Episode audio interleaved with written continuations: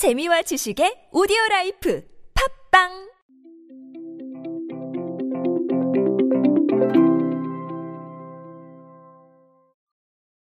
라이브라는 플랫폼의 선택은 비단 쇼핑에서만 이루어지는 건 아닙니다.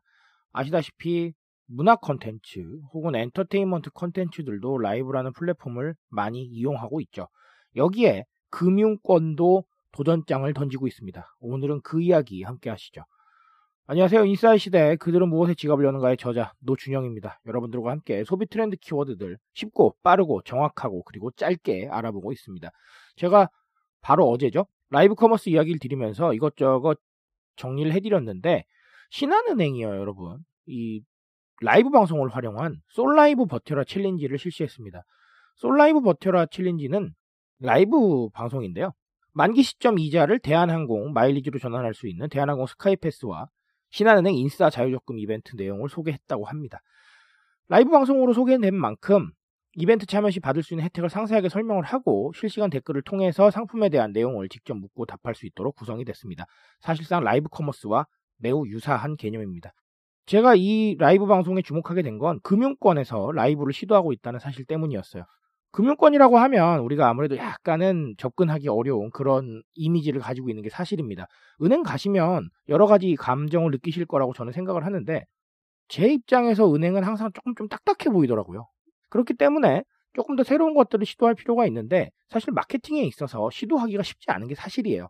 은행이 딱딱하기 때문이 아니라 이 금융 상품이라는 걸 재미있게 홍보하고 요즘 추세에 맞게 가기란 정말 쉽지 않은 부분이 있습니다. 저도 그거는 인정할 것 같아요. 근데 신한은행에서 이 라이브라는 걸 택하면서 지금의 소비 트렌드를 반영하러 나섰기 때문에 저는 이 부분에 주목을 하고 싶었습니다. 사실 라이브 커머스를 필두로 라이브의 강점에 대한 건 제가 어제 설명을 쭉 드렸기 때문에 오늘은 조금 다른 얘기를 드리고 싶은데 어, 첫 번째는 소통 방법의 다변화라는 말씀을 드리고 싶어요. 이게 뭐냐면 분명히 신한은행은 SNS 채널이라던가 아니면 공식 채널 그리고 뭐 언론 홍보 그리고 방송 광고 이런 등등 다양한 소통 구조를 통해서 대중들과 호흡을 하고 있을 겁니다. 하지만 그럼에도 불구하고 라이브를 택하는 건 저는 소통 방법의 다변화라고 생각을 해요. 이럴 수밖에 없는 이유는 여러분 각자 선호하고 그리고 각자 익숙한 플랫폼이 조금씩 다르기 때문입니다.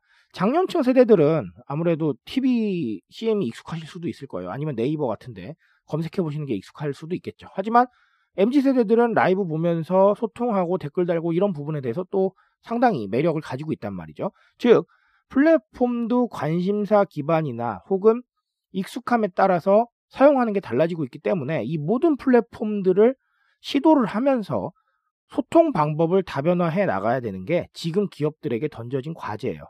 그래서 저는 마케팅 관련이나 혹은 뭐 강연에서 이렇게 얘기를 합니다. 각 플랫폼의 특성을 알고 나서 그 플랫폼에 맞는 시도를 해야지 속된 말로 하나로 만들어서 돌려막기 하는 이런 부분은 없어야 된다라고 제가 많이 조언을 드리거든요. 근데 실제로 기존의 어떤 채널 관리라던가 채널에 대한 이슈들이 이런 부분들로 많이 이루어졌어요. 그러니까 카드 뉴스 하나 만들어가지고 똑같이 돌려막기를 하고 이런 부분들이 많았는데, 근데 조금은 달라져야 된다는 겁니다. 아예 다 다르기는 좀 어렵겠죠. 사실 그렇게 어떻게 머리를 짜내겠어요. 저도 쉽지 않습니다. 하지만 적어도 소통 방법의 다변화를 통해서 해당 플랫폼에 누가 많이 모여 있고 그리고 그 해당 플랫폼의 특성은 무엇인지 정도는 파악을 미리 하셔야 된다는 겁니다. 무슨 말인지 아시겠죠? 라이브라는 것도 하나의 플랫폼으로 봤을 때는 MZ 세대들이 좀 더 익숙하니 네, 그런 부분들 그리고 소비 트렌드에서 반영할 만한 부분들을 반영을 했을 때 젊은 세대들에게 다가갈 수 있는 방식들이 조금 더 자연스러워질 것이다 라는 판단을 하고 있었던 것 같아요. 그래서 라이브를 하지 않겠느냐 아, 이런 생각을 해봅니다. 또 다른 하나는 여러분 유의미한 정보를 전달하는 방식도 이제는 다양화돼야 된다는 거예요. 과거에는 어딘가에 올려놓으면 정보가 필요한 사람이 찾아오고 그리고 그 정보가 필요한 사람들이 그 정보를 또 다른 사람에게 전해주는 그런 구조들이 있었지만 지금은 그렇지 않습니다.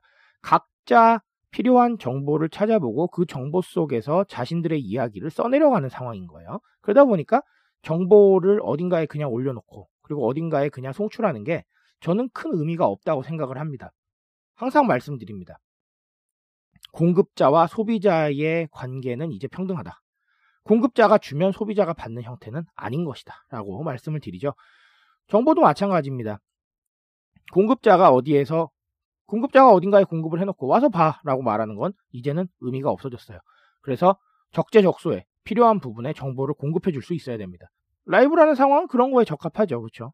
정보를 내가 가지고 있으니 보러 와라 라는 부분이 아니라 대중들한테 소통을 하면서 어, 먼저 정보를 주는 그런 형태인 거예요. 물론 라이브를 열었다는 것 자체는 공급자가 알아서 한 거겠죠. 하지만 준비되어 있는 정보를 일방적으로 전달하는 게 아니라 댓글로 올라오는 정보들을 조금 조금씩 반응해 주면서 입체적인 구조를 만들어 간다는 점에 있어서는 요즘 소비 트렌드가 요구하는 소통 방식이 좀더 적합하다라는 걸 알 수 있어요. 그래서 결론은 여러분 이렇게 지으시면 됩니다. 제가 말했죠. 플랫폼에 따라서 특성에 따라서 다양한 소통 방법을 실험하라. 그리고 두 번째는 정보는 주는 게 아닙니다. 나누는 것이죠. 그 나눔의 방식을 계속해서 고민하셔야 됩니다. 오늘은 이 두 가지를 알고 가셨으면 좋겠네요. 트렌드에 대한 이야기 언제나 저와 함께 하십시오. 제가 여러분들 트렌드 인사로 만들어 드리고 있으니까 알아두시면 다 쓸모있는 정보들 계속해서 전달해 드리겠습니다. 그 전달 위해서 저는 오늘도 내일도 노력하겠습니다. 오늘도 트렌드 인사 되십시오. 감사합니다.